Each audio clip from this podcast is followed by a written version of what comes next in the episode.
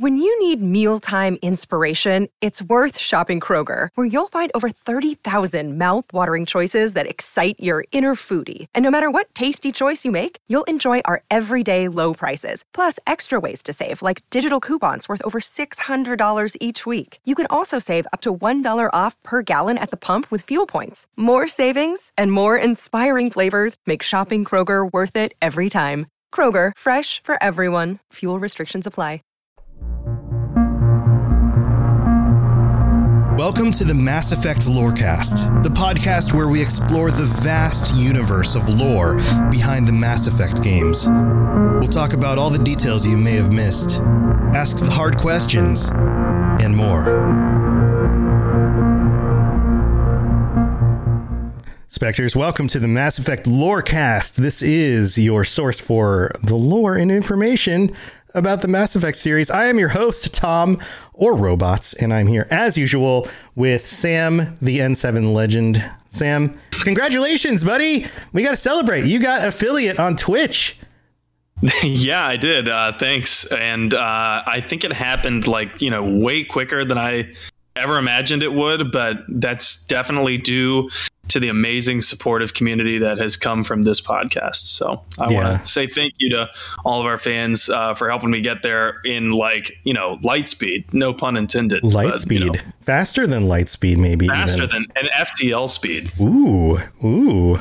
They had a massive effect. Yeah, on the speed at which I reached affiliate. It's like they had a uh, relay where they worked together in order to get you to this destination they propelled me mm-hmm. to amateurdom, mm-hmm. amateur startup. Mm-hmm. Yeah, so that you would have a um, a stream that is basically a citadel of Mass Effect content. Yes. Yes. And by the way, I don't know if any of you guys knew this, but the rest of this episode is just going to be puns about that. It's just so. us using words from Mass Effect in ways that don't even that make less and less sense.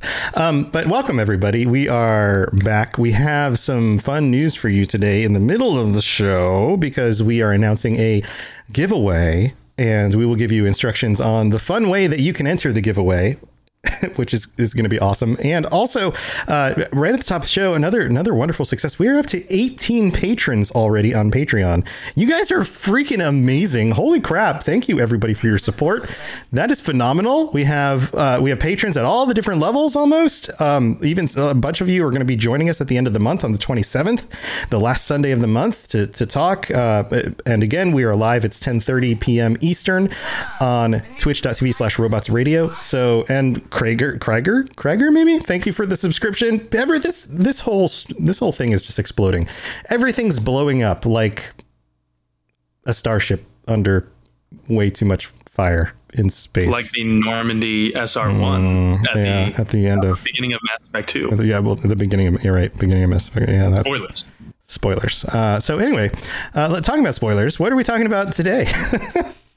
Today we're going to be talking about uh, the Turians, who I kind of teased it on on Twitter a little bit, but you know they are the tall, dutiful, imposing, rigid, cool but collected peacekeeping bird people of the council. I've never thought of them as bird people, but they are kind of birdy, aren't they?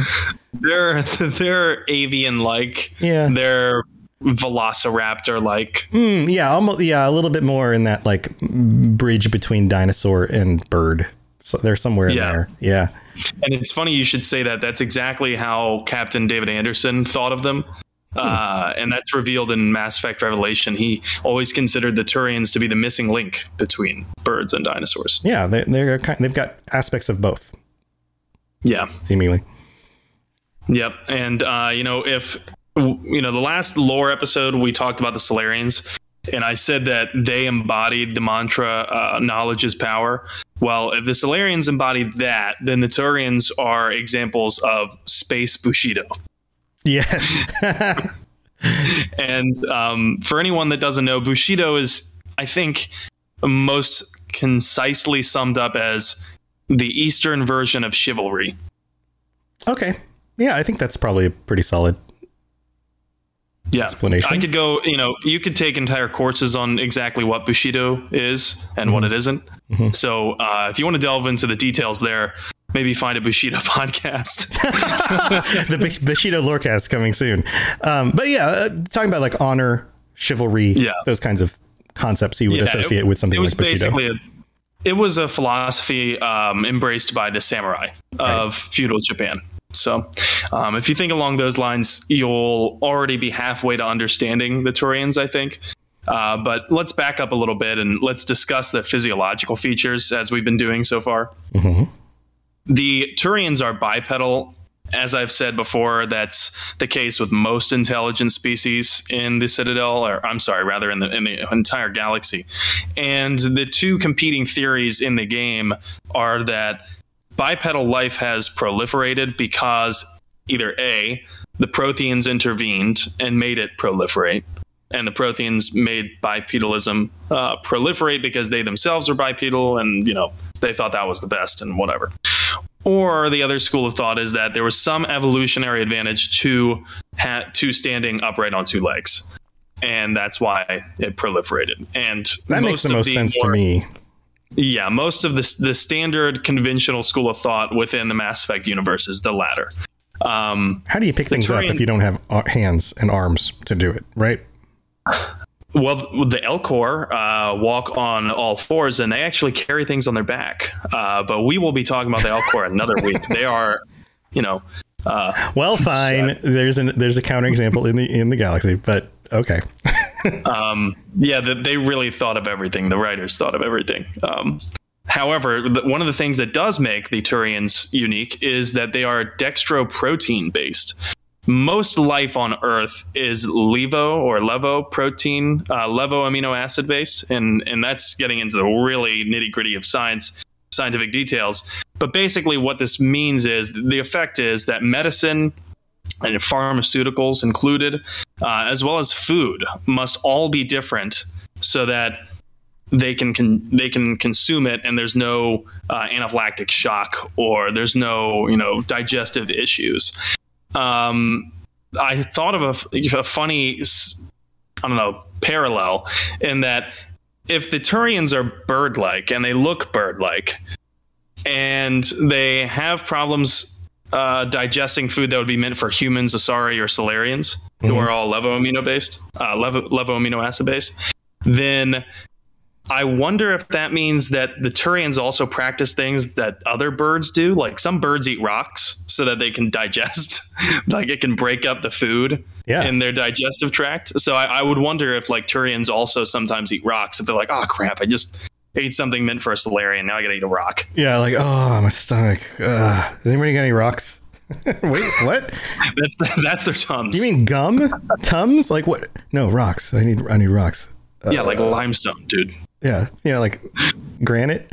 So uh, one, this is interesting. Real quick note: um, dextro is Latin for right, and levo is Latin for left. So molecularly, levo means your D- DNA spiral shaped to the left, and uh, or left would be this way, right?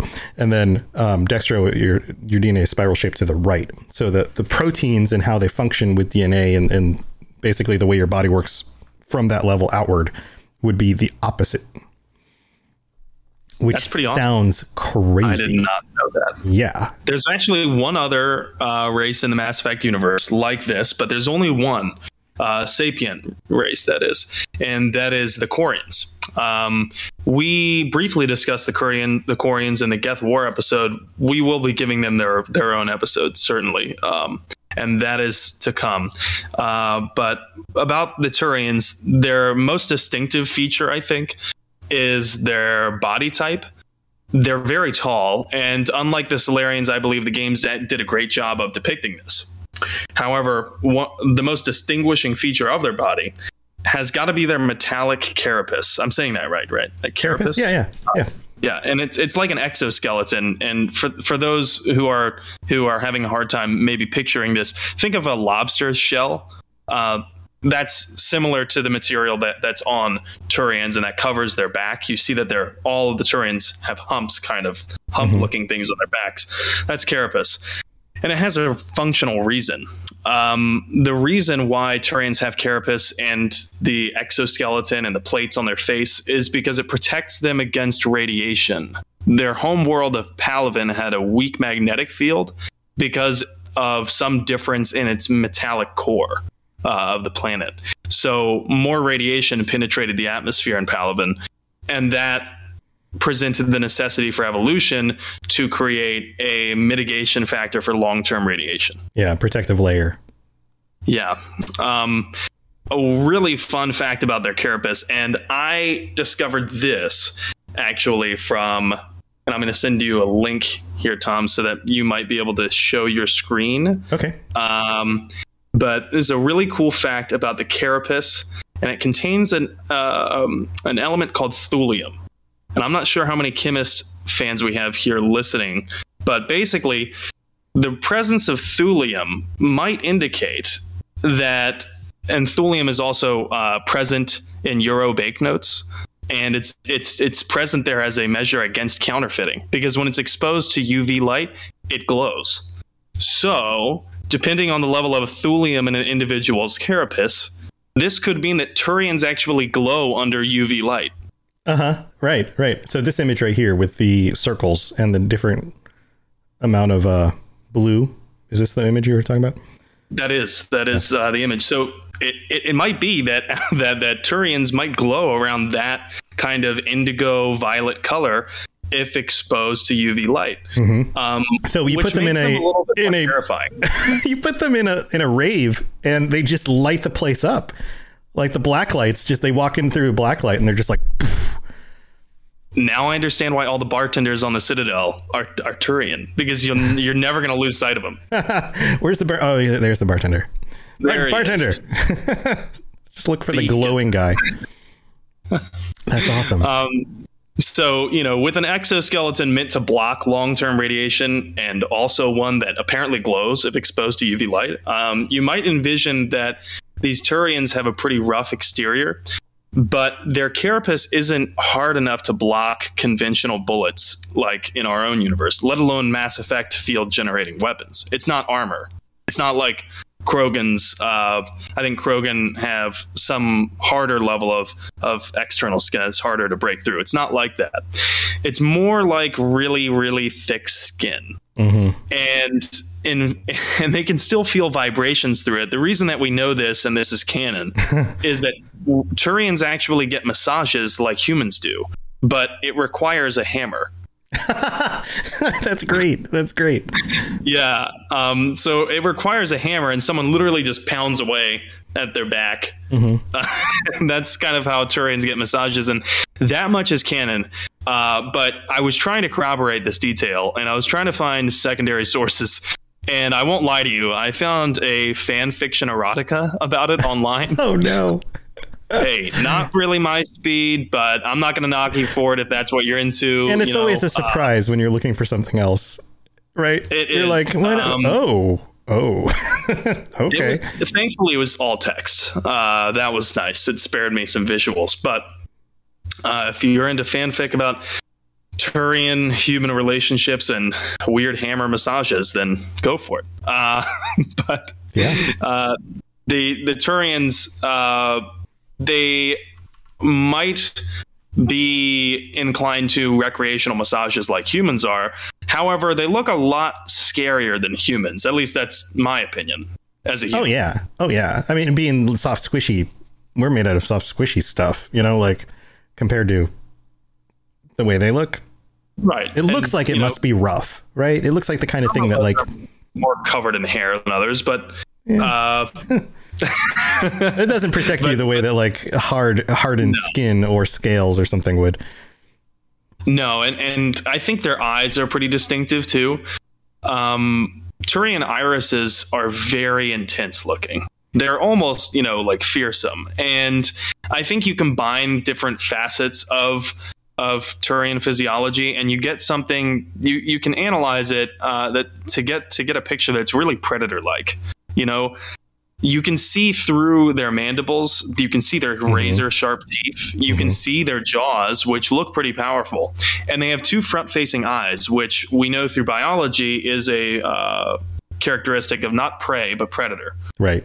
And uh, Yeah. their bodies are very slender. So it looks like they, like I'm just guessing here, but it looks like Turians are fast as hell. yeah, yeah, yeah. They they look like the um the cool athletic hunter race of the galaxy. You know? Yeah, they do. Yeah, they they, they certainly do. Um, and their their legs are similar to Quarians in that they have a little uh, appendage that comes off the back toward the calf.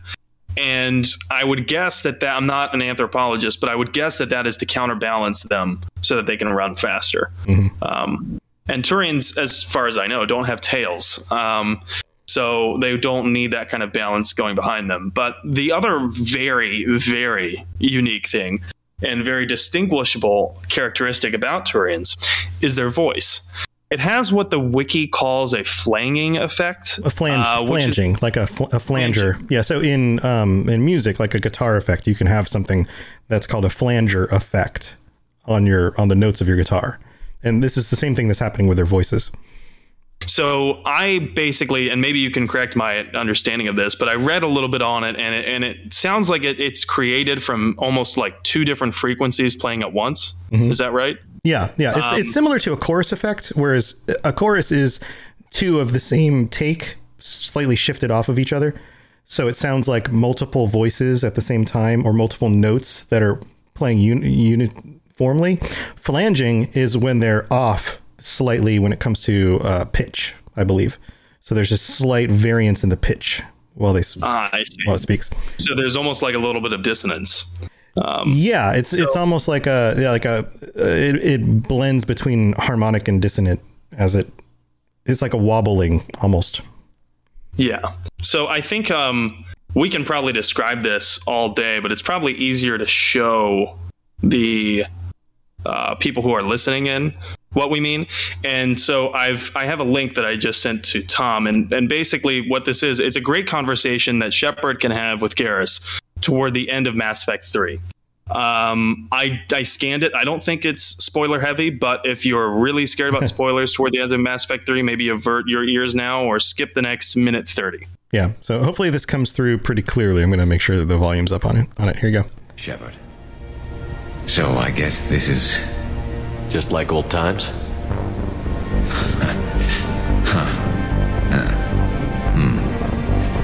Might be the last chance we get to say that. Think we're gonna lose? No, I think we're about to kick the Reapers back into whatever black hole they crawled out of. Then we're going to retire somewhere warm and tropical and live off the royalties from the vids. I'll meet you there. I think my days of saving Thanks for the follow, buddy. when this is done. Be sure to leave room for all the autographs. Just need to beat the Reapers to get there. James told me there's an old saying here on Earth. May you be in heaven half an hour before the devil knows you're dead. Not sure if Turian heaven is the same as yours, but if this thing goes sideways and we both end up there, meet me at the bar. I'm buying. We're a team, Garrus. There's no Shepard without Vakarian, so you better remember to duck. Sorry, Turians don't know how, but I'll improvise. And Shepard, forgive the insubordination, but this old friend has an order for you. Go out there and give them hell. You were born to do this. Goodbye, Garrus. And if I'm up there in that bar and you're not, I'll be looking down. I'll always have your back. So yeah, that's the clip. You can tell in uh, in the way he's talking that. It almost sounds like there's two voices and one is a little bit lower than the other almost. Does that make sense?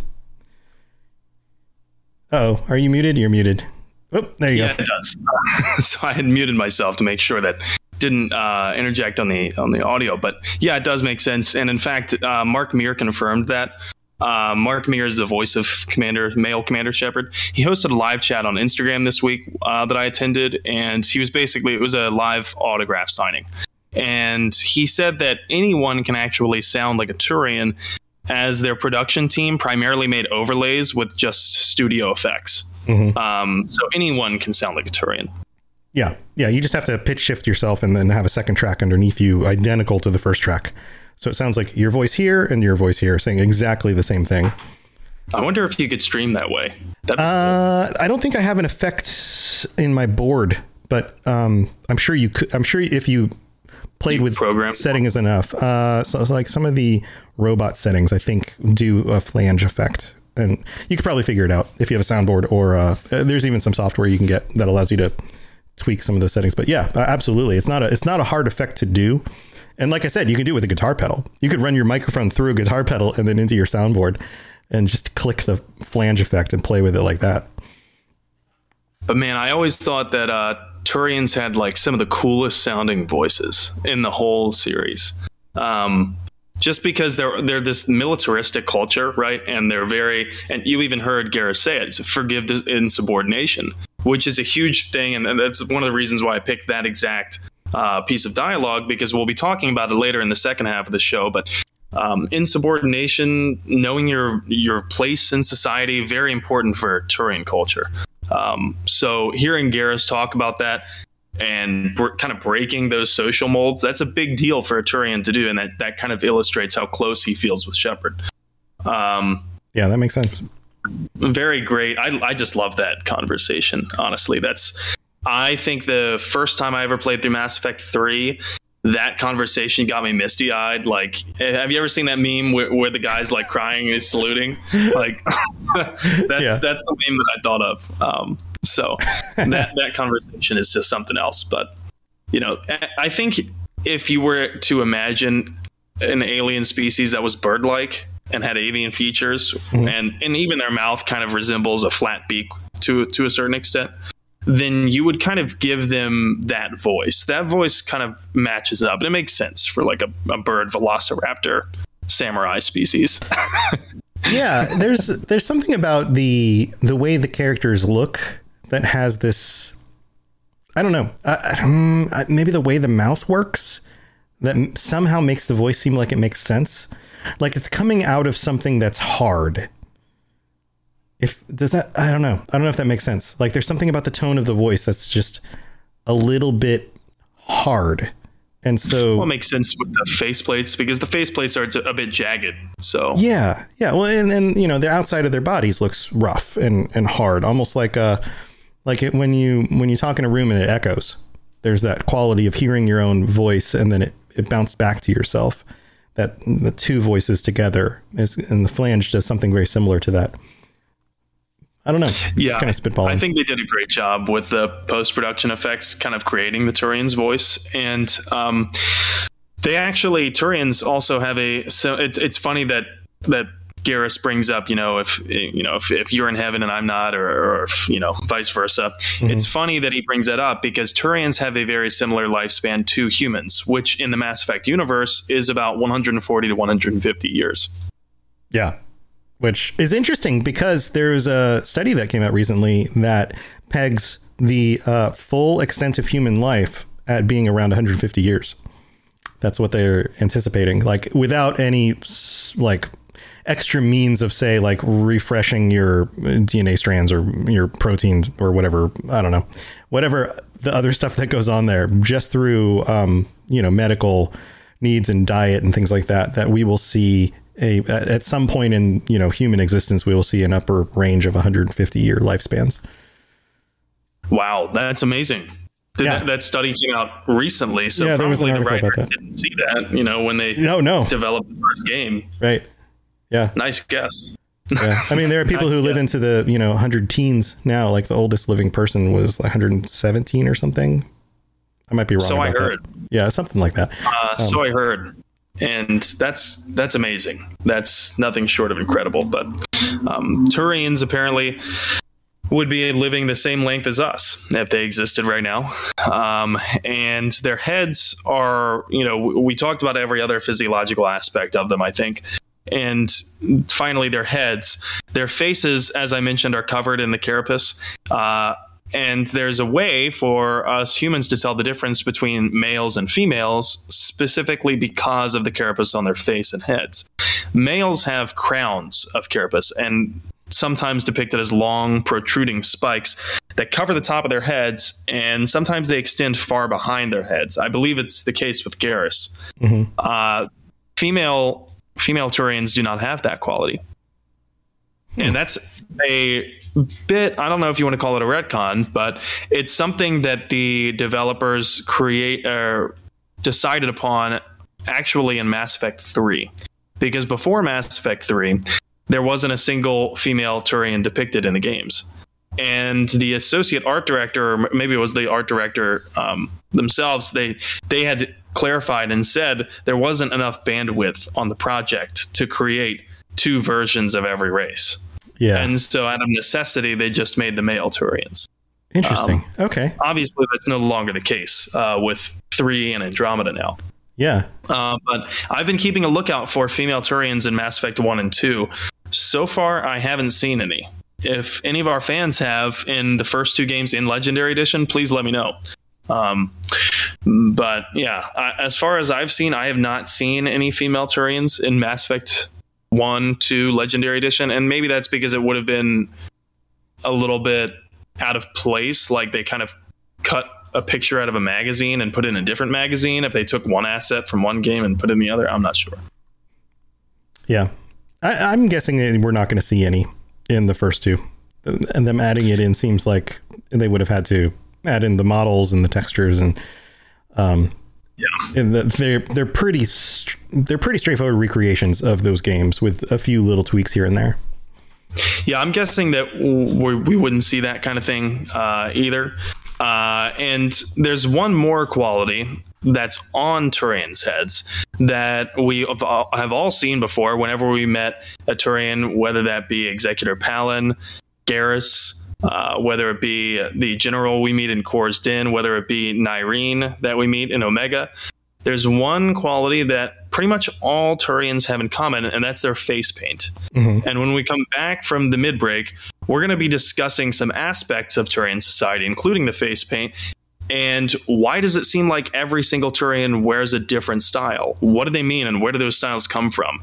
I'll, I'll just uh, tease it at this that the uh, the style has a meaning, it has a historical significance, uh, and there's a reason why almost everyone wears one. But we'll, we'll cover that when we come back.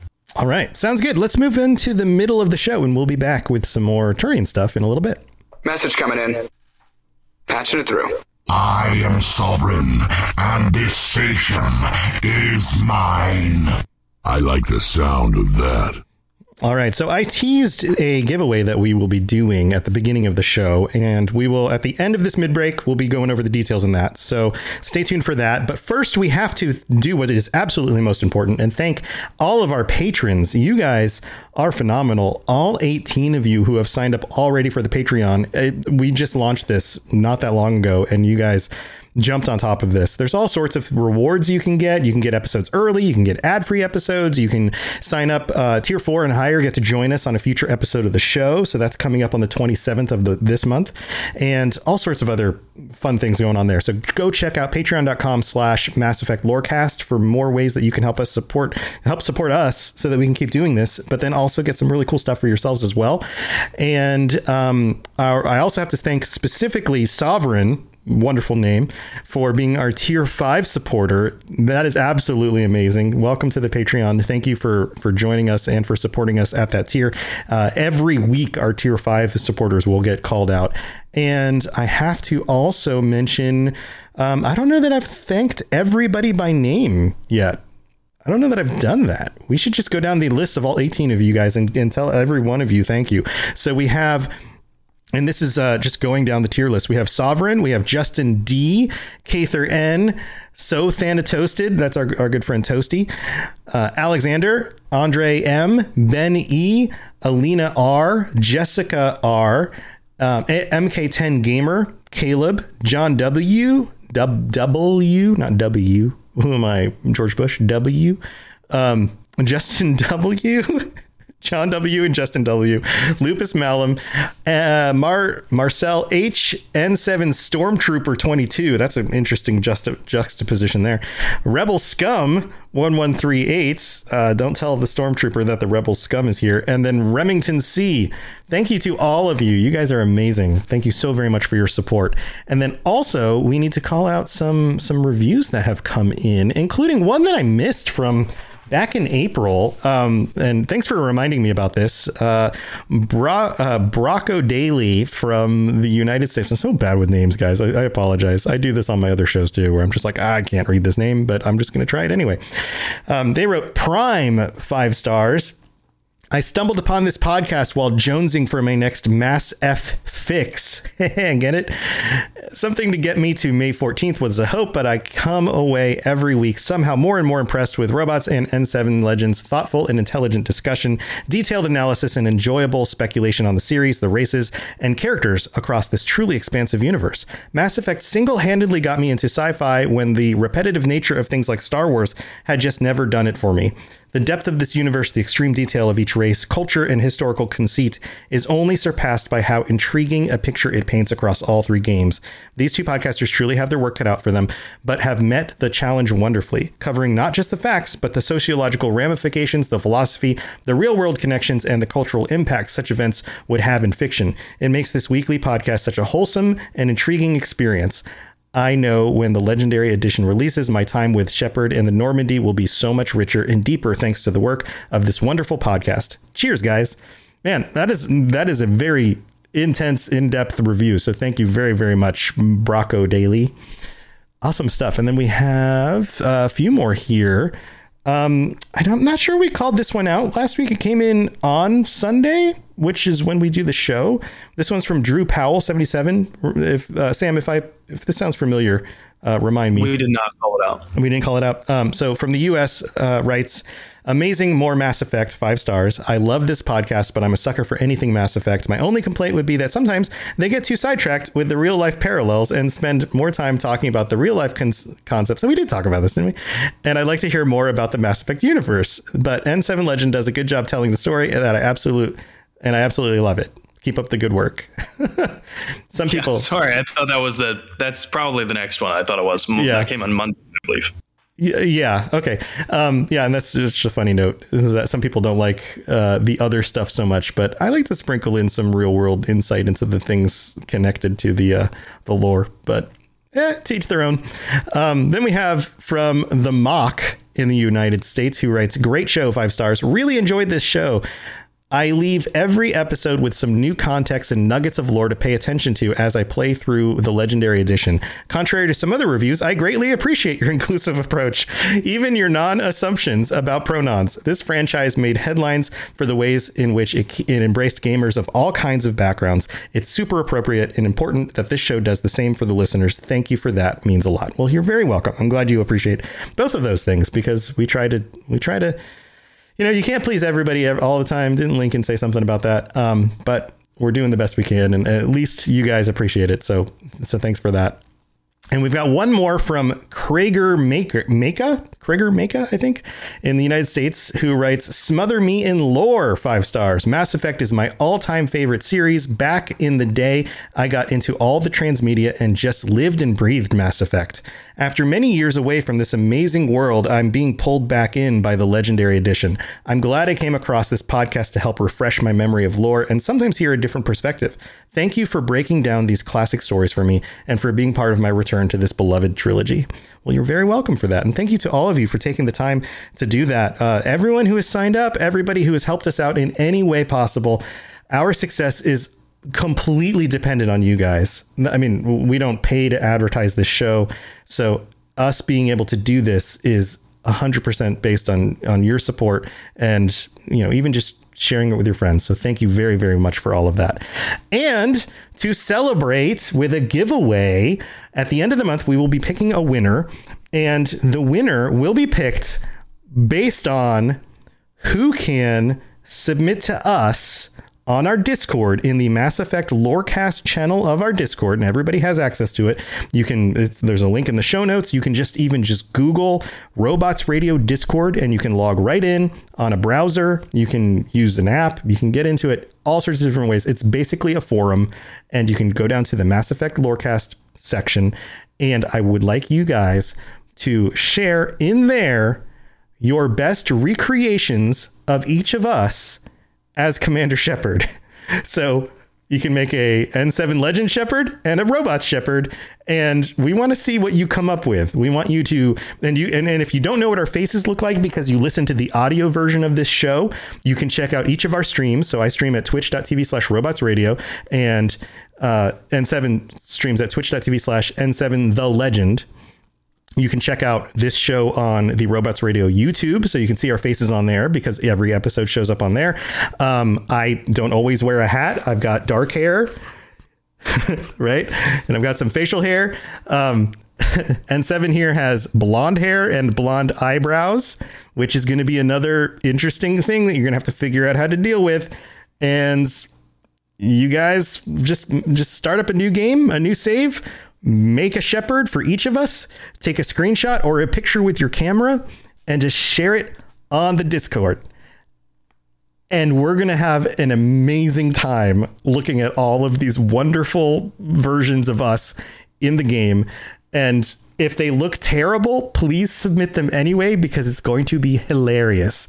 But if they look awesome, and we, we will we will deliberate on this. So we will do this. Let's say you've got until the 27th, until our patron episode, and on our patron episode live, we will pick the winners and we will show some of our favorites as well. And it's going to be super fun. So and um Sam, you you had one caveat. You had one thing that you said has to happen here, I'll take off my hat too so you guys can see it. But what was the oh, yeah. one thing that has to happen? So I reserve the right to pick the best depiction of, of me. Um, and I want the code for the face in that screenshot because if it's if it's really good, mm-hmm. I, I want to take the code and I want to recreate the Shepard. So then that way I can recreate that Shepard and play that Shepard on stream. Uh, and that'll be every stream. I'll throw out a thank you to whoever made that Shepard. That's awesome. That'll be awesome. Yeah. Um, Decodes in, in chat said, "What does Tom Tom's hair look like?" So I took off my hat. I have kind of shortish, you know, it's very very dark. It's almost black hair.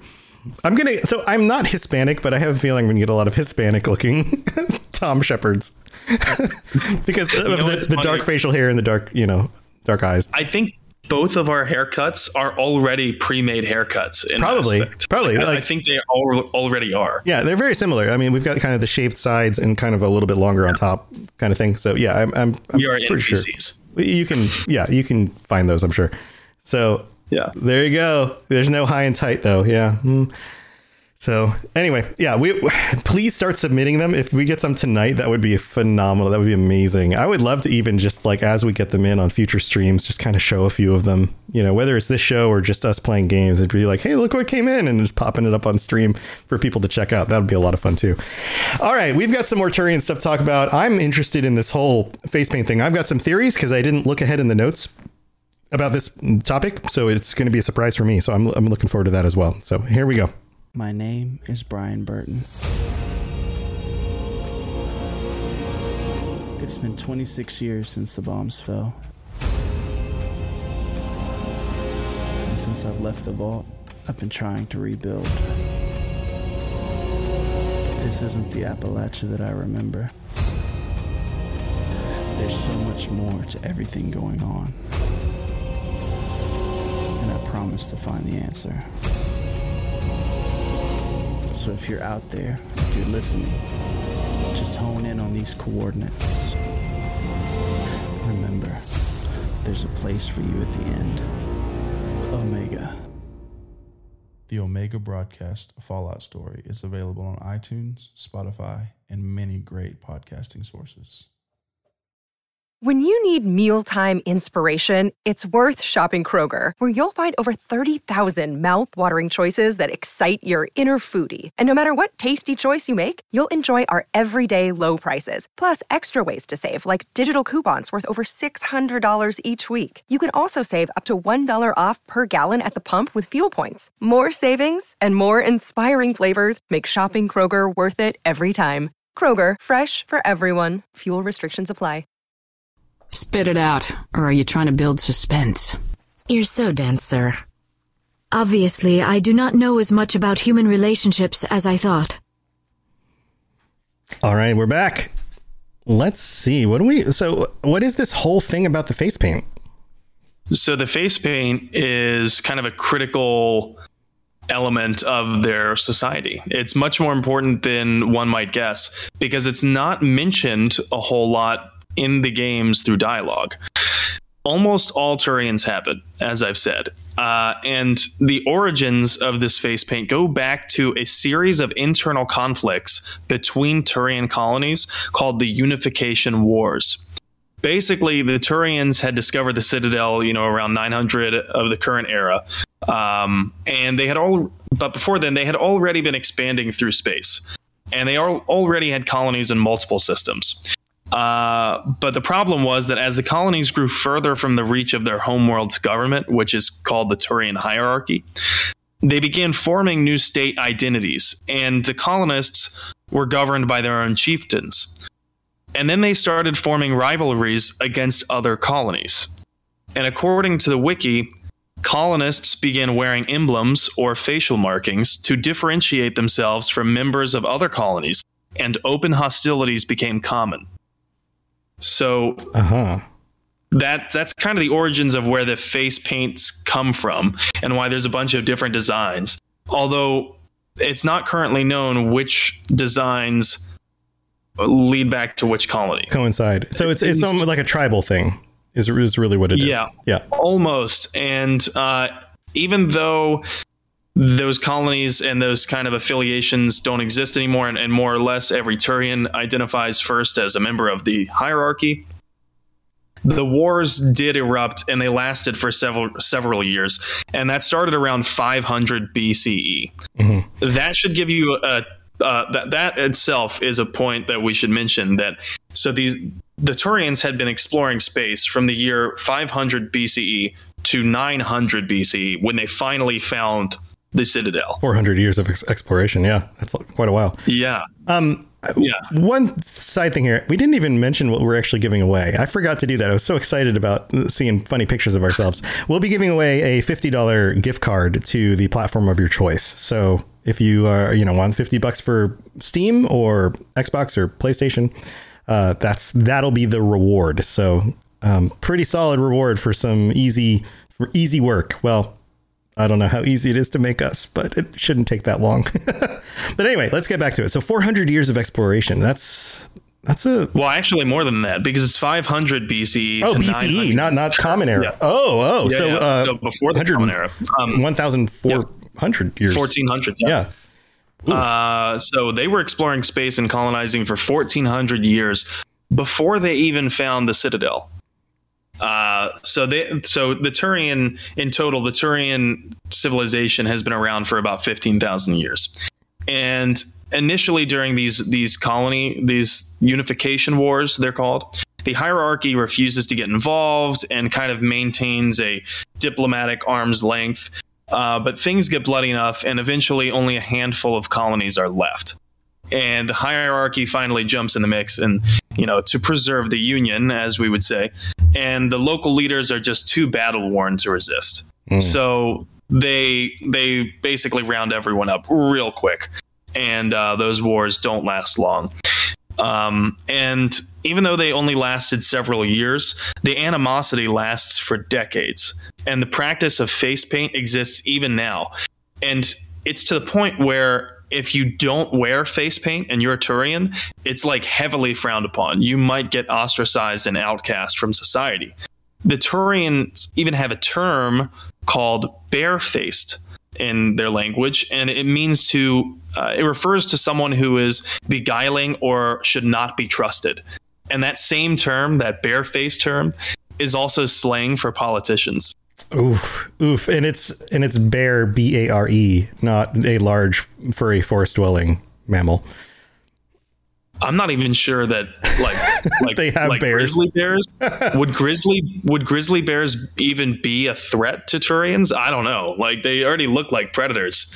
I feel like ah. a number of Turians could take down a bear. Yeah. Maybe one. Yeah. How many of yous would it take to take down? That's like the opposite question of like, how many squirrels would it take to, you know, to beat you in a fight? You know, like. yeah, how many Turians does it take to kill a bear? To kill a bear. Uh, weapons? No weapons? Yeah, no, just, just bare, bare fisted. Hmm. I don't know. Yeah, that should be a Twitter poll. How many Turians does it take?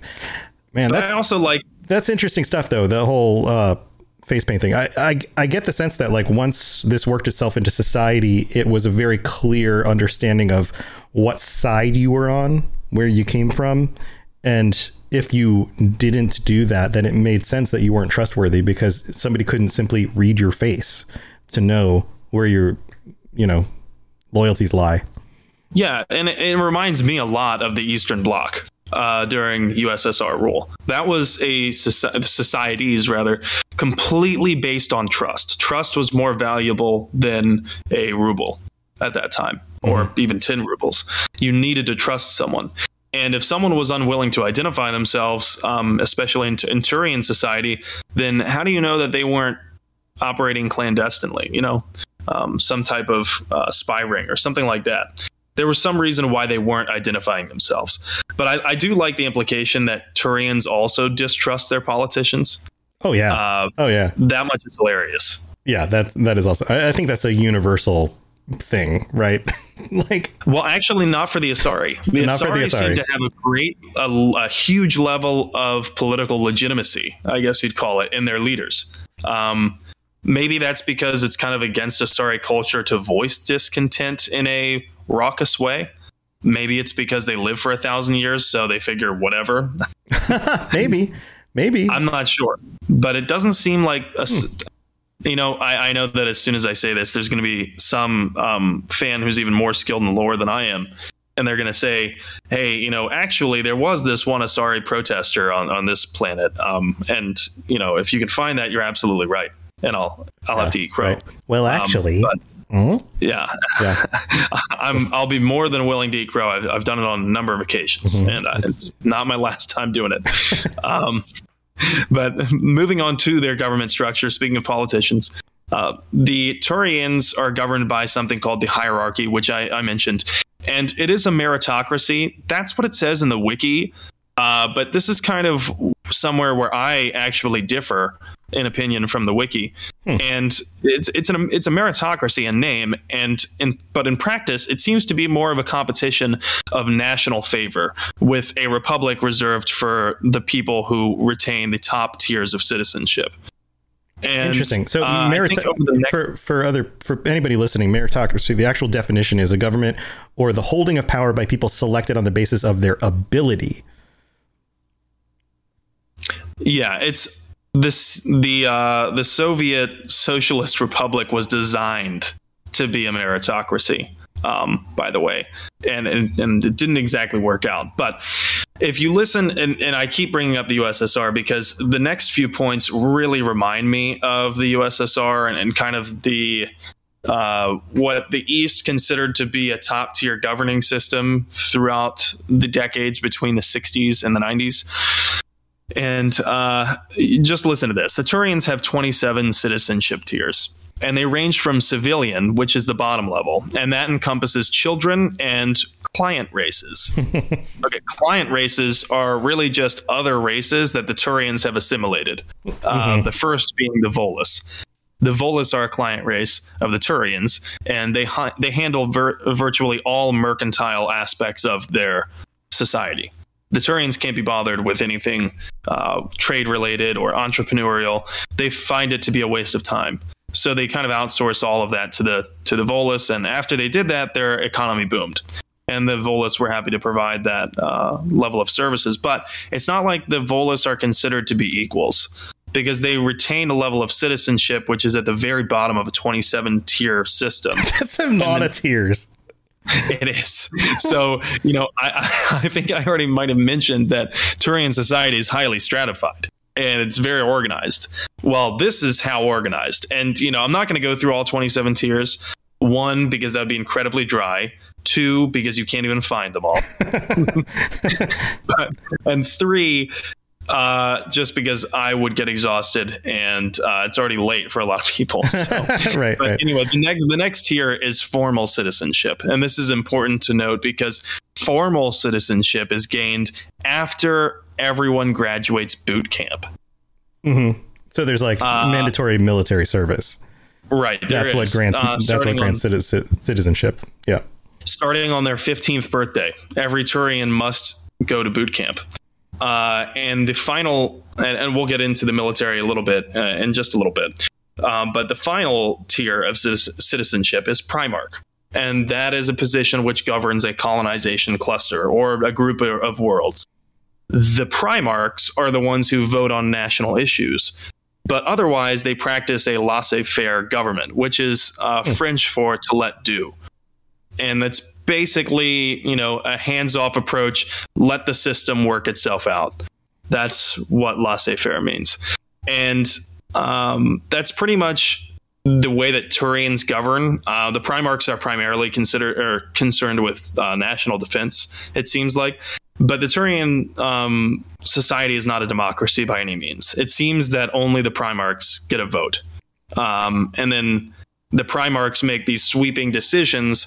And because they retain such military like authority, once the Primarchs all agree on something, change happens very progressively. Hmm. I can see why so that is why somebody would consider this a meritocracy because you only work your way up the ranks by performance. And the only people right. who have a vote are those at the top of the ranks. So therefore, merit is what drives your ability to make governmental decisions. Yeah. Um, I, however, I, can, I, I can see the justification for that. Yeah.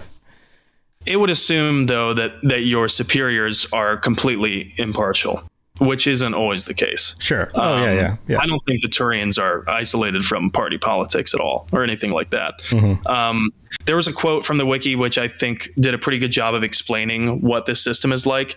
Higher ranked citizens are expected to lead and protect subordinates. Lower ranking citizens are expected to obey and support superiors. Um, when I read that, the first thought that came to mind was, of course, the military. That sounds very militaristic. Mm-hmm. But second to that, it sounds like a military dictatorship. Oh yeah. Um, it, oh yeah. It sounds a lot like some of the USSR satellites, you know, um, satellite governments. Right. Um, right. Or even um, uh, oh crap, the uh, the Greeks. Um, the, the Spartans. The Spartans. Yeah, it's very Spartan.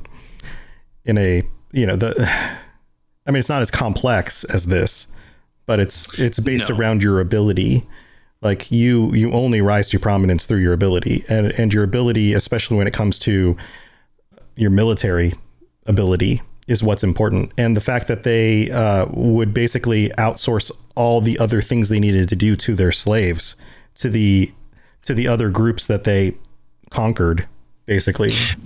Pr- provisions it's, of food very, management of things all of that got out very close to that yeah. However their military is a very broad thing. Um, so it's not like military service always means you're going to be a soldier. We'll, we'll, touch on that in a little bit, but yeah. first I wanted to clarify that for anyone that thinks that that this means that Turians don't have any freedom, that's not true. Turians have a lot of personal freedoms, given with a caveat. The freedoms are given to them as long as they complete their duties and don't interfere with others completing theirs. Mm-hmm. Uh, that sounds a lot like you know, how's your work going, comrade? yes, yeah, right, right. You, know, you do your work, um, you do your thing. Yeah, you hold, you carry yeah. your weights. Good. Yeah, yeah exactly. Um, and the promotions are basically job performance reviews uh, given by superiors. And the, the interesting thing is that, which really speaks to the personal uh, accountability uh, that's so prevalent in Turian society, is that if if a superior gives someone who's not ready for it, if they give them a promotion and that person is totally just not ready for those duties and they mess up, that doesn't come back badly on that person. In Turian society, that reflects very badly on the superior who gave you the promotion. Mm. Like they don't blame the the the the the subordinate, I suppose. Right. Um, not as much anyway. Okay. And demotions are rare. Uh, but when it comes to the military, we already touched on it a lot. It is central to the entire society. It's not just a fighting force, though. It's it's one that encompasses all public works. This is a little bit of a socialist aspect to the Turian government. The military, however, this next part, the, the military police are also the civilian police. Mm. That sounds quite fascist in Yes. nature. It does. Uh, and they, they, they do indeed live in a, in a police state. The Turians do. Um, however, it doesn't seem like there's a lot of problem with that. Um, there is a problem when it seems like the Turian hierarchy goes to war. That's a different story. We're going to have to cover that in a different episode. That's a very intricate topic that I was finding myself in a rabbit hole and researching today. But like I mentioned, every Turian attends boot camp on the on his 15th his or her 15th birthday. Um, on a micro level, the military is comprised of conquered or assimilated minor races, as you already guessed, uh, Tom, because this is a practice that's been very common throughout all of human history, especially with large empires like the Romans and the Mongolians and the Persians. Right. Um, so, and upon completion of that service uh, in an auxiliary, auxiliary military unit, the members of other races can earn a Turian citizenship, Yeah, or is- what they call citizenship. Which is very Roman. Very much so. Yeah. Um, and when it comes to mentality, Turian soldiers are unwavering. They do not give up at all. Uh, they will retreat, but only so that they can set up ambushes for you, for their enemy to fall into. There's a popular saying in the Mass Effect universe: "You will only see a Turian's back once he's dead." That's metal. Yeah, that's that's pretty- really, really metal. That's pretty awesome. I love it. Um, but now I think we're seeing a comprehensive picture come into uh, focus as to why I said the Turians practice space Bushido. Um, and on a macro level, it's cemented even more. The Turians are strong, strong proponents of the overwhelming force doctrine, which to anyone who has already listened to our Krogan Rebellions episode, that comes as no surprise. Uh, and the Turians, as, as if you haven't listened to that episode, go go and listen to it certainly. Um, but basically, the Turians to quell the Krogan rebellions do not hesitate to release a bioweapon that the Salarians have engineered. The Salarians aren't quite ready to release it yet. The Turians do not hesitate whatsoever. Put another way, their military doctrine states the Turians do not believe in skirmishes or small scale battles. They use massive fleets and numbers to defeat an adversary so completely that they remove any threat of having to fight that same opponent more than once. Whoa. Yeah, I think uh, I mentioned him earlier. Uh, George W. W. Bush would be a fan of his their shock and awe. Oh, shock and awe completely. And Yeah. we mentioned it before, actually. I, I just remembered another episode that we did um, the First Contact War. Mm-hmm. Uh, the First Contact War, the Turians were blowing up entire city blocks of Shanxi just to take out single strike teams of Marines. Jeez. That's Right. that is the operating military doctrine of the Turian hierarchy and has been so for thousands of years. It's not going to change. Yeah. Once they someone, they don't want to fight them again.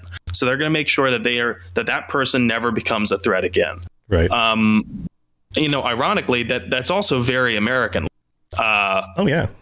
I have a note in here in the notes that says it sounds a lot like what resulted in overly punitive treaties throughout history.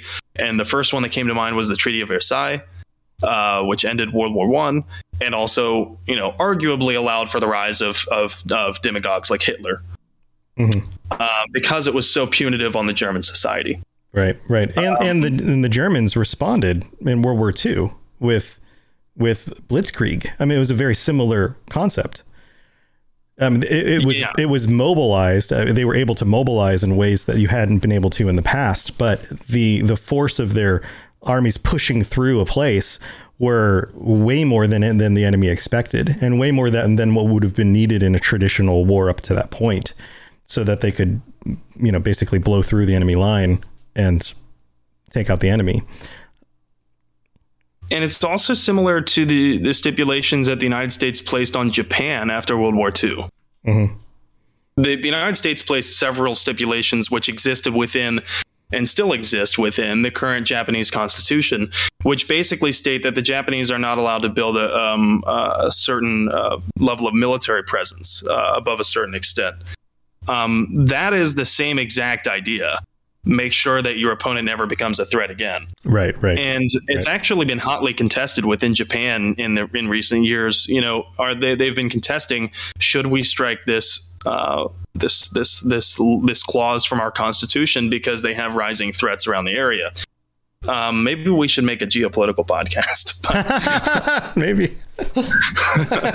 um, but back, back to the Turians, and sorry to that reviewer who doesn't like our um, real world tirades. Yeah, real real Um, co- real world correlations in in the lore. Yeah, I'm yeah. going to issue a customized apology. I find to that. there's a reason why. Just let me address this real quick. There's a reason why I do it, and it, it is because for anybody who has experience with those things, drawing those parallels helps you to understand the fictional universe better because you can you can take something concrete from our own world and put that onto the the fictional world in order for you to see how similar they actually are in a lot of ways.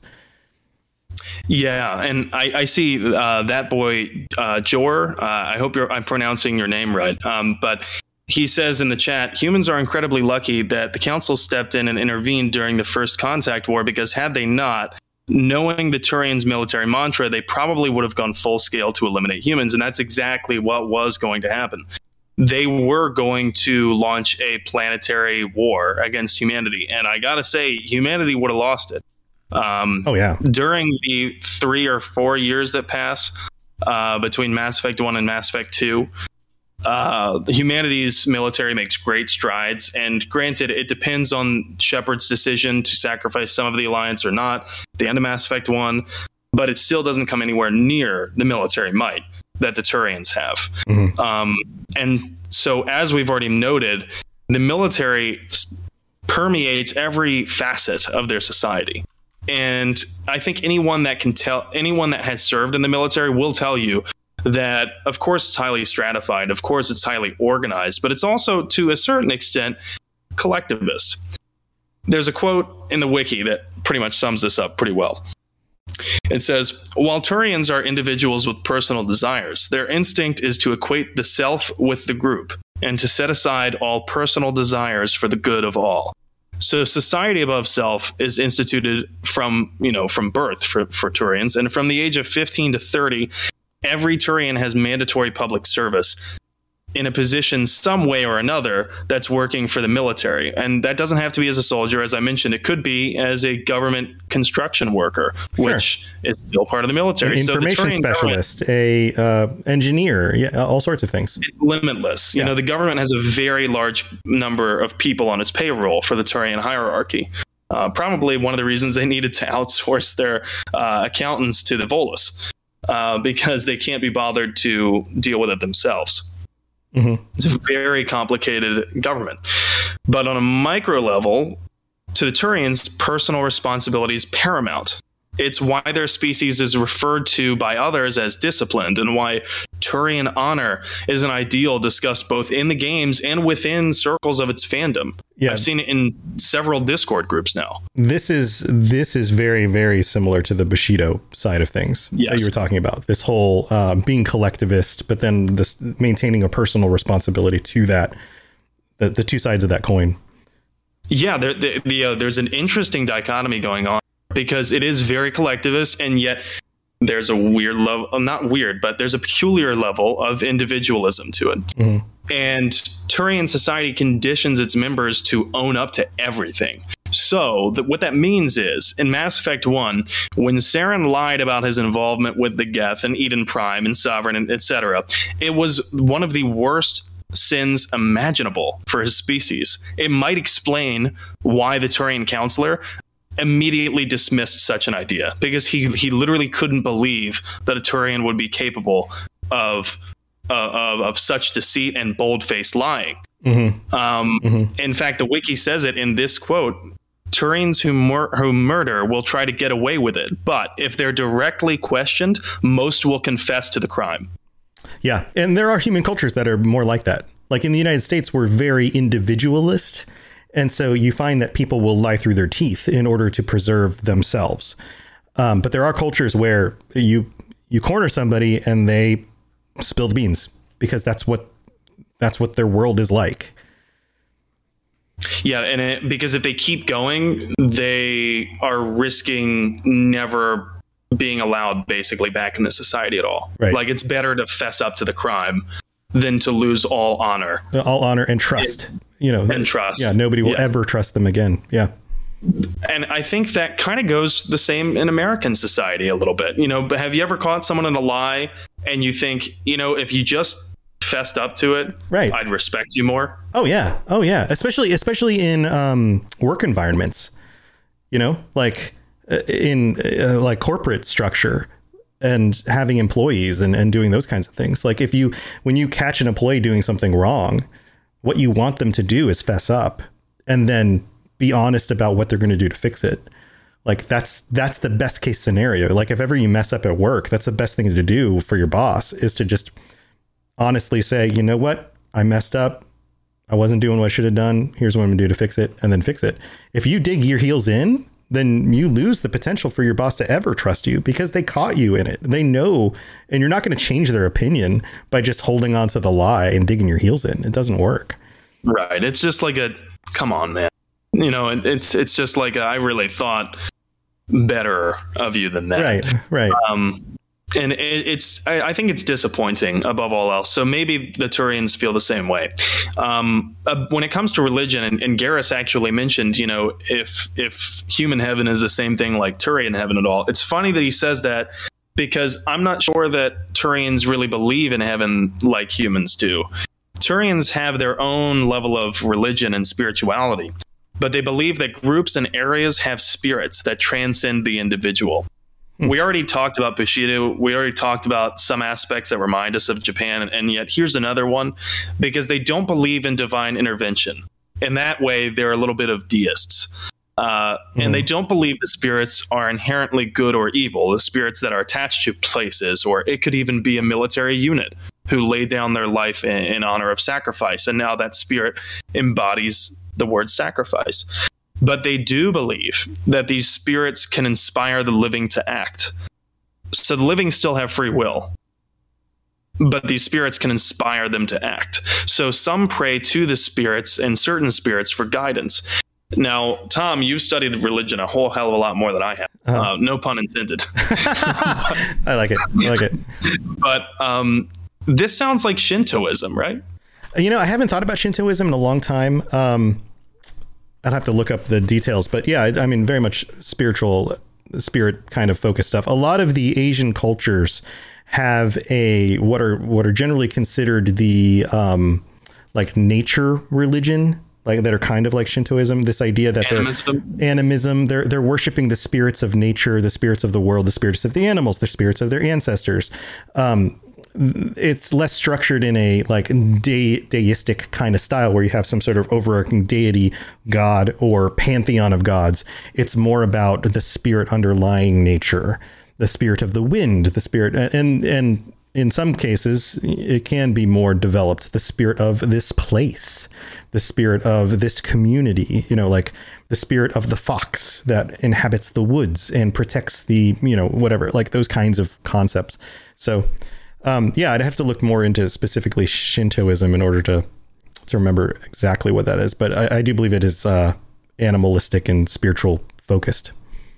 Yeah, and it's it's pantheistic as well, like you mentioned. Um, so it's not necessarily exclusionary, um, which is interesting because a lot of the world's primary religions are a little Oh, yeah. exclusionary. Yeah, and and for Um, people who don't understand what that means, that means like for somebody in in a Judeo-Christian environment, like which most of the United States is, you believe in your God and you believe all the, that all the other gods are false. They don't exist. You are an atheist to everything other than your God, your deity.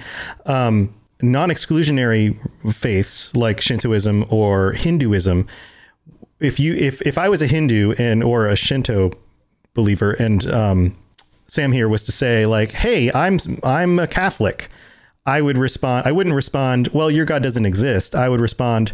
Well, that's cool. You worship your God. He, I'm sure he does something out there somewhere. These are my gods. like, it doesn't mean that you're wrong because you have a different God. It just means that I don't know your God, and you can have your other God. That's fine. These are mine. It's cool with me. Yeah, it's a, it's a really cool uh, it's a really cool concept, and kind of bringing that all around. We've talked about a lot of things regarding the Turians. So, considering that one, military members are highly revered in Turian society, and those military members, at least the ones that see combat, never surrender. And two, traits like personal honor, discipline, and, and work ethic are valued at the expense of personal expression and entrepreneurialism. And three, the concept of total war has permeated apparently not just their military strategy, but from what I've seen in the games, the take no prisoners type of attitude. Mm-hmm. It, it, it, permeates much more than that in, in how Turians interact with with uh, with other beings. Just look at the Turian councilor, for example. Um, and and four, their religious beliefs mirror pantheistic belief systems like Shintoism, considering all these things, I think some fans would be justified in feeling that the Turians are analogous to widely circulated notions of what feudal and modern Japanese society is like. You know, and, and notice I put a caveat on there: the uh-huh. widely circulated notions. That's because I don't think it's a fair representation it's just some of the characteristics. Um, if if we were to extrapolate, like for example, if Japanese society during World War II won the war and continued forward, then it might be much more like this. Um, it was that that side of the society, that side of like never giving up. Uh, one of the one of the justifications for dropping the bombs for the U.S. dropping the bombs in Japan, the nukes, was to try to get them to give in because they didn't want to have to keep being at war. It was clear that the Japanese were not going to win, but they would not give in. They would have fought until the last man. And that's very similar to a lot of this kind of concept this idea that, you know, we, the collective, will continue to fight. We will not give in, like that, that side of it. And it is interesting too because toward the end of World War II, there was a split within the Japanese government where the military yeah. arm was no longer listening to the civilian arm. Yes. And the civilian arm wasn't too thrilled about continuing the fight. Uh, they wanted to negotiate peace because they were the dying. They, they, were dying from firestorms and firebombs, and then the nukes. And like there were many, many more people who died from just regular bombing. The United States was doing an atrocity when it came to the amount of of ordnance being dropped on just the people, the towns, oh, yeah. before the nukes even happened. And the fire bombs were much deadlier. Oh, much deadlier. Much deadlier. But they, they weren't as scary because it wasn't a nuke. You know, it wasn't one right. gigantic explosion, but we were burning down entire communities and cities every day. And so And the building materials that that that Tokyo was made out of didn't help. Oh yeah. And and so yeah, of course of course the populace was going, well, we need to have a voice in this. This this structure doesn't work anymore. And and, and it makes sense because warfare had changed when you can fly a plane over any location and bomb it to hell, that's very different than when you needed to put a bunch of samurai on horseback and ride into battle. Those are very different things. Yeah. Total war. Total um, war, yeah. And they weren't, you know, the the Japanese, the imperial Japanese were not the only ones who practiced total war, and the Americans haven't been the only ones who practiced total war. Yeah and the Romans certainly practiced total war. And so I think, you know, while I did say that some fans would be justifying and feeling that the Turians are analogous to the feudal and, and modern Japanese society, uh, I also think that the writers probably intended Turians to be likened to the Romans mostly. And I say this because Turian is reportedly based on the word centurion. Mm-hmm. And Palaven is a moniker for Palatine Hill and that's the centermost hill of the seven hills that Rome was built on. Yeah, there's there's a mix of both. I think that it's um, oftentimes in in literature and fiction, it's not usually usually just a singular one to one correlation, or at least in I guess I should say more modern and more researched and interesting versions of stories. It's usually certain aspects are pulled from some things and some from others and it's it tends to be a mix of things. Yeah, agreed. Certainly, um, and that was you know where where we were going to wrap this up is is basically what you just said. You know, is inspired by a mix of of of human history's greatest, and I say greatest in, in quotes. You know, militaristic empires and societies. the basic common thread throughout all of that is that the player is supposed to know the Turians are an autocratic and uh, I'm sorry, not autocratic by by definition, but rather authoritarian society. Mm-hmm. They greatly value authority and they greatly value uh, knowing one's place in the hierarchy. Yeah, it totally makes sense. Uh, um, you know, just like we mentioned during the show, um, the Japanese, the Romans, the USSR, the um, the Greeks, who I lost their name again, and it was just in my head. The Spartans, Spartans there they are. Uh, even the U.S. in some ways. Yeah, very cool. Very very cool. I, I you know, everybody loves Garrus, so I think that Turians tend to be one of the more popular ones. But when you look at their society as a whole, there's it's very well organized, and there are definitely just like any of any of these cultures, there are things that are wonderful about it, but then there are also things that are, seem to be very terrible, like the kinds of things that they do when they go to war. Yeah, and, and you know, for everyone that loves Garrus, I hope that you listened to this episode because it's not. I think you'll see that Garrus really is a rebel. That he does not fit in with Turian society all that well. Um, all of the headbutting that he runs into at C-Sec, with the level of uh, collectivist notions that are so prevalent throughout Turian society, and the and you you couple that with the fact that Turians make up the vast majority of C-Sec, and now you can kind of see why he was passed over for promotion so many times. Yeah, yeah, because he does not, you know, the um, he, he's the he's what's the saying the, the the nail that sticks out the farthest gets the hammer okay, something like something that. like that. Yeah, the squeaky wheel gets the grease. Is that is that it? I mean, it's like the opposite. it's the opposite of that. but, but basically, he's not. He's he's a rebel, and he refuses to. Uh, he has far too much personal expression, and we'll put it this Mm-hmm. way: he thinks for himself too much, and regardless of his position in in the hierarchy, he believes that he knows better. I mean, I feel like even when you first meet him in Mass Effect 1, he has that air of like, I'm going to go off on my own and figure this out.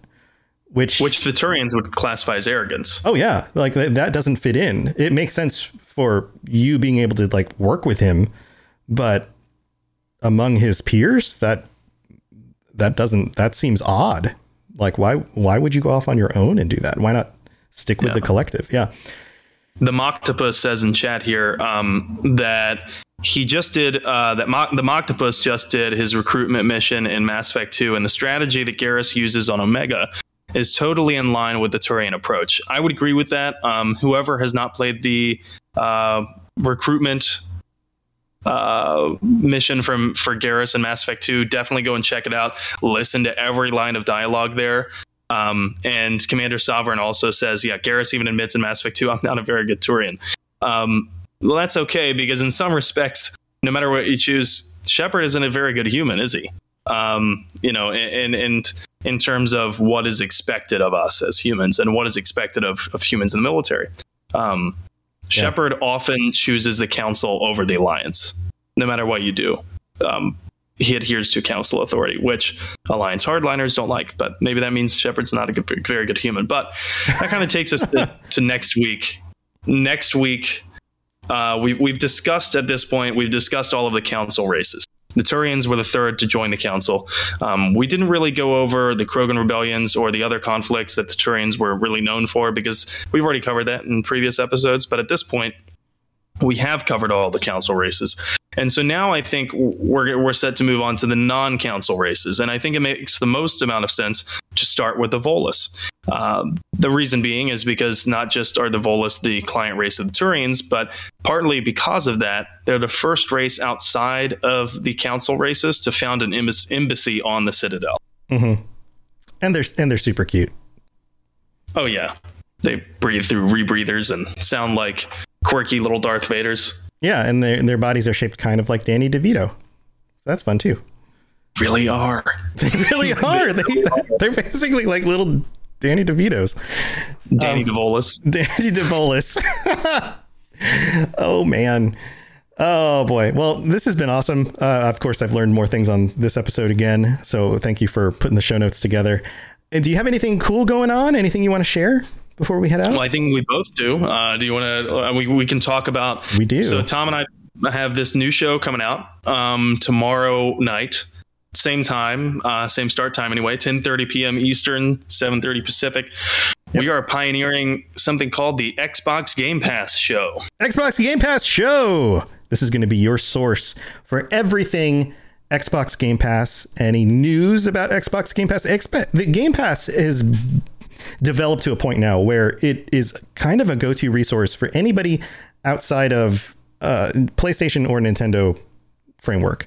If you play on PC, if you play on Xbox, or if you even play games on your phone because you can remote connect to the cloud using apps on your phone, which I've done and is freaking amazing because you can just pair a controller with your phone and just play stuff. Um, so we both I, I have Xbox Game Pass on PC. He uses it on console. We're going to be coming from different perspectives on this. We're going to be covering all of the new games that are coming out, all the games that will be leaving, any big news about it. And we also will be talking each week about games that we've tried out and giving you some first impressions of some of the stuff that we've played and things that might be worth your time to check out.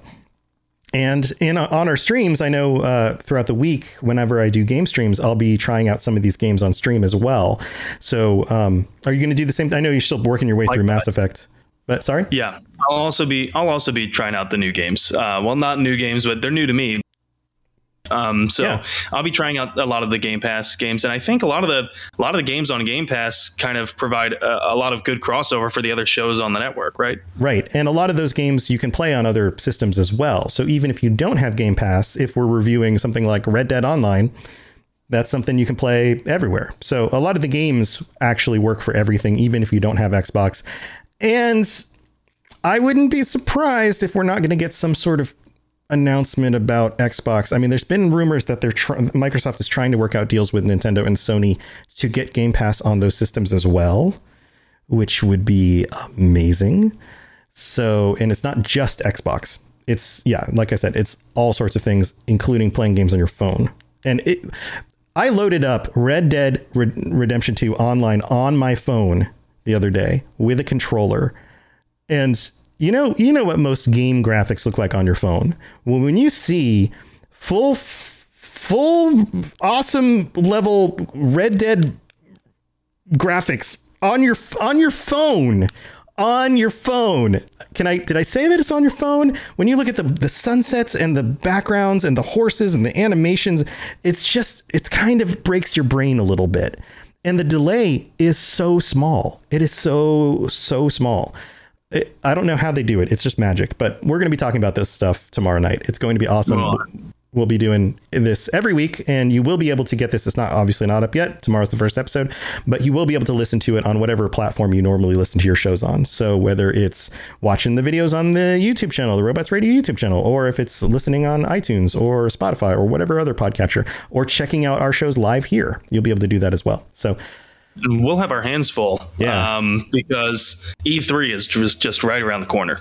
Uh, yes. And it's not just, and I think we need to reiterate this. So even though the show is, is going to be called Xbox Game Pass Show, that is because the product is called Xbox Game Pass, even though Xbox Game Pass uh, applies to Xbox, PC, and phone. Right. And I'm pretty sure, I'm pretty sure, I, I, need to double check this, but I'm pretty sure you only need to pay for the subscription once, right? And then you get it on your Xbox and if you have an Xbox and PC, you mm-hmm. get it mm-hmm. on both. Yep. Yep. And on your phone. In fact, right now, uh, the way I signed up for it right now, it's a dollar for three months of Game Pass Premium. One dollar for three months of games on all those different setups. So it's, I don't know, that's a killer deal even for just trying it out. Um, so yeah, if, if you pay for Ultimate, you get all that stuff. It's it's only 15 bucks if you want to pay for the subscription, but it's also cool because you could just do it for a month, play whatever games you want to play for that month, and then, you know, just stop playing, like end the subscription, and then come back later when there's another game that gets added to it that you want to play, but you want to pay full price for it. So especially games that are like single player, where you're just going to play through it once and then you're going to be done with it, and you're going to burn through it in a week or two. That's a super deal. That's like so it's it's a no brainer. Why pay sixty bucks when you could pay fifteen? Um, you know, and especially if you just have a phone, you just want to play some of those games on your phone, and you don't even have a, a console that can play it. Like you could totally do that too. It's way cheaper it's I mean it's just and amazing. Games, the games aren't all equal in size. Some are definitely smaller indie games, maybe mm-hmm. platformer games I've seen. And so I think, you know, I've seen a couple questions in chat. Are we going to review the games? Yes, uh, we will, especially the games, you know, that we can speak on that we've played. Um, but I think the smaller indie games, you know, will give them the, the appropriate proportional amount of time. But the larger games, like let's say the Halo Master Chief Collection. I don't know. I think that's on Game Pass. I, I know that yes. there's a lot of Halos. yeah, Game there's Pass. a bunch of Halos. Yeah. Um, that certainly warrants a lot more coverage, uh, just because it's a lot more content. Yeah, and we're not going to have obviously there's so many games on there. We're not going to have time to play through all of the games all the way. So a lot of what we will be doing is checking out especially the new games as they come out, giving our first impressions and obviously, if we play all the way through something, we're going to note it and we'll be like, I like this one so much that I played all the way through it. But we only have so many hours in the day, right? There's only there's only so much the two of us can do. But we would love to get your feedback on it as well. If you've been playing Game Pass games and want to send us stuff about your experiences with those games, what you think about them. We might even highlight that on the show. You know, the show's brand new. There's a lot that we haven't even put together yet. So there's going to be a lot going on there. So we hope you guys come and join us for that. I have a feeling it's going to be a, a really good time. And if you want to check us out playing some of these games to see if it's even something worth picking up or finding out which games are available on which platforms, because some of them are, are console, some of them are are only console, so they don't come to PC. Some of them, some of them are, ne- uh, actually work with touch on your phone, and some of them need a controller so you can find out information about that stuff as well. There's all we'll be doing a whole bunch of stuff with this stuff, but we'll be back tomorrow night. So come hang out with us here tomorrow night, and I think we've said enough about it. Can you tell we're excited? We're excited about this. This is going to be fun. Oh yeah, and Mass Effect is on Game Pass uh, because of EA Play. Yep, yep. And I do shows about Fallout and Elder Scrolls. All those, all the Bethesda stuff is now on Game Pass. A bunch of it. Doom. I reloaded Doom back up. Uh, Doom Eternal. Phenomenal game there's just so much good stuff out there. Um, I haven't played Doom yet. I mean, I oh my to. god, oh my god, dude, Doom is Doom is the game to play when you just need to kill a bunch of things. When you're just like, you know, I'm just gonna I'm just gonna murder a bunch of demons because that's what you do to demons. You murder them, and they need to fear me. Like when you feel like somebody needs to be afraid of me right now, and I need to blow everything up. You play Doom. Yeah, absolutely. Um, oh yeah, and there will be a Witcher lorecast. We're going to be launching that in the next few weeks, so that'll be also on Monday nights. That'll be before the the Game Pass show on Monday nights. And I think the is the Witcher still on Game Pass? I think so. I know it was on there a while ago. I don't know if it's still on, but I feel like last time I looked, it was. Um, there's a lot of really. I like have a list of games that I want to play on Game Pass, similar to my list on Netflix, and I feel like it's going to be that kind of thing where I keep adding things to the list and I can never actually make a dent in it. Mm-hmm. Um, mm-hmm. But yeah, it, it's it's got something for everyone. Oh, and by the way, um, if you have been playing a game and you don't have Game Pass, but the game you've been playing is on Game Pass, oh yeah, let us know about that too. Oh yeah, totally, totally. Yeah, share any of that stuff with us. All right, guys, we're gonna head out. Thanks for being here. We love chatting with you guys, and um, you know maybe we need to plan some time at the end of the show to do more of these, just like talking with the with the uh, the Twitch stream chat because you guys are, are fun. Um, but we're going to get headed out. We'll see you guys tomorrow night. And if we don't see you tomorrow night, we'll see you back here next week. And if we don't see you at all, then we are seeing you through your ear holes somehow. And it's really mysterious because we're like weird aliens that can see through your ear holes. All right. See you guys later. Bye, everyone. Bye bye. Thanks for tuning in to the Mass Effect Lorecast. We'd love to hear your opinion and thoughts on the lore of Mass Effect. Reach out to us on Twitter at Mass Effect Cast or check out the Robots Radio Discord. Also, you can send us an email at masseffectlorecast at gmail.com. When you need mealtime inspiration, it's worth shopping Kroger, where you'll find over 30,000 mouthwatering choices that excite your inner foodie. And no matter what tasty choice you make, you'll enjoy our everyday low prices, plus extra ways to save, like digital coupons worth over $600 each week. You can also save up to $1 off per gallon at the pump with fuel points. More savings and more inspiring flavors make shopping Kroger worth it every time. Kroger, fresh for everyone. Fuel restrictions apply. Hey, friends, this is Robots, the creator of the Robots Radio Podcast Network and host of the two original shows on the network the Fallout Lorecast and the Elder Scrolls Lorecast. These two shows have rocketed up the iTunes charts. They both together have over 155 star reviews in only a couple of months, with bite sized episodes that take you step by step through the background of the games and the game worlds. They're thought provoking, well produced, and a lot of fun. I recommend you go check them out at robotsradio.net or on any podcast reader, podcatcher, whatever you use, iTunes, Spotify. Again, that's the Fallout Lorecast and the Elder Scrolls Lorecast, available everywhere. Are you interested in keeping up with all the latest gaming news, but you're just too busy? Well, I've got the podcast for you. The Robots Radio Show is a daily gaming news show where I bring you in a quick format all the top news about video games, nerd culture, and even the best deals. You can find the Robots Radio Show on Spotify and Apple and all the different podcatchers, and you can join me live, twitch.tv slash robots radio at around noon Eastern every day. Come talk about game stuff with me. Again, that's the Robots Radio Show. Available everywhere. Looking for an RPG podcast that isn't just D&D? Role to cast is the answer. No, no, wait, sorry. What games have we played so far? Well, we've done Cyberpunk 2020. What does it mean to have a voice? And there's going to be something big coming, Chumba. Hey, if you're listening, I won. I beat you. You suck. There was a time when we were slamming things against our phones and. Vampire the Masquerade. Chloe, Sam? You can't use those words! He's going to grab Vincent, press him against the wall. I mesmerize him. This is Adelaide's Anarch move. First out of your chair. Your hand goes to your gun and you draw. Hulk Cthulhu. Told you I had it. oh, we've all got the quips going. I love it so much. right there. Screechy child. My favorite daughter. Maybe after what we just seen, we're feeling a bit trigger happy. And the new Cyberpunk Red. Babe, you're good, but we're better. Thought maybe you might be able to give me a counter offer. Dos Vidania. Straight through his neck. I don't see bone either, but I'm not gonna look. My leg's fine. I always knew you wanted to fly, kid. Come find me. Role to cast. R O L E. A new game every season. Original music. Original stories. Interviews with the creators. and delightful Aussie accents. Listen to us on all good podcatchers. You can support us on Patreon for bonus content. That's Role to Cast. R O L E. Come discover a new world.